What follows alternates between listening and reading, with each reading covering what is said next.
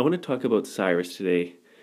Um, I had been reading through Isaiah weeks ago and just really been struck on this portion from Isaiah 45, and it seems a bit appropriate, perhaps, what's uh, in comparison to what's gone south of the border in the election.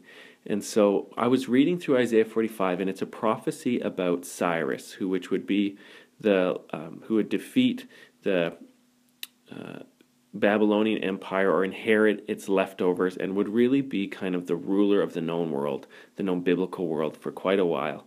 And uh, what happened was Cyrus ended up um, issuing a decree and supporting the Israelites who were coming back from Babylon, and as they were rebuilding their city and rebuilding their temple, Cyrus was going to help them. And there's this prophecy in the book of Isaiah, which was some time before Cyrus was even born, and it says this about him Thus says the Lord, this is verse 1, to his anointed, to Cyrus, whose right hand I have grasped, to subdue nations before him, and to choose the belt, to loose the belts of kings, to open doors before him, that gates may not be closed.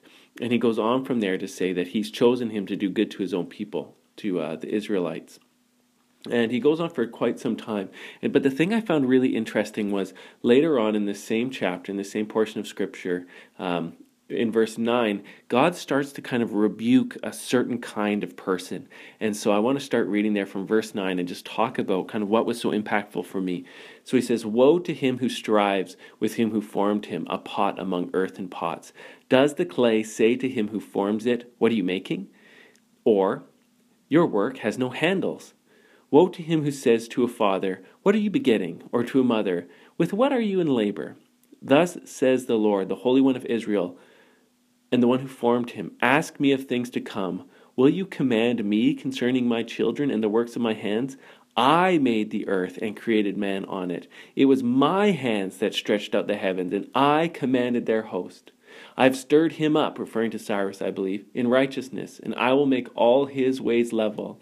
He shall build my city and set my exiles free, not for price or reward says the Lord of hosts.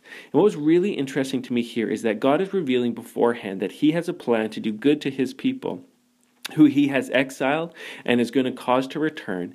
And he's announcing that he's going to do it through this powerful pagan king, which he is going to give ability to conquer other kingdoms.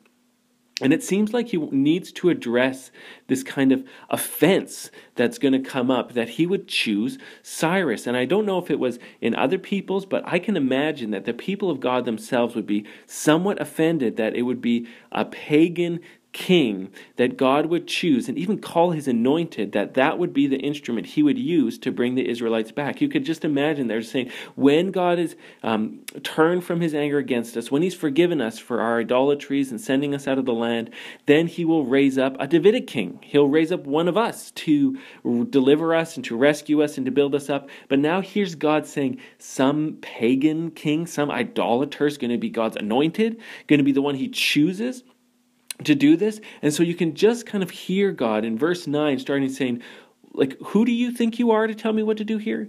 When did you make the earth? How long have you been ruling over human history for? When did you become my dad that you're going to tell me what to do when I'm actually your father and I instruct you and I discipline you and I lead you and I train you? And there's just this very interesting to me kind of God uh, asserting himself Guys, don't forget, I am God and I can do what I want in human history. And there's this interesting verse in verse 13 where he says, I have stirred him up in righteousness and I will make all his ways level.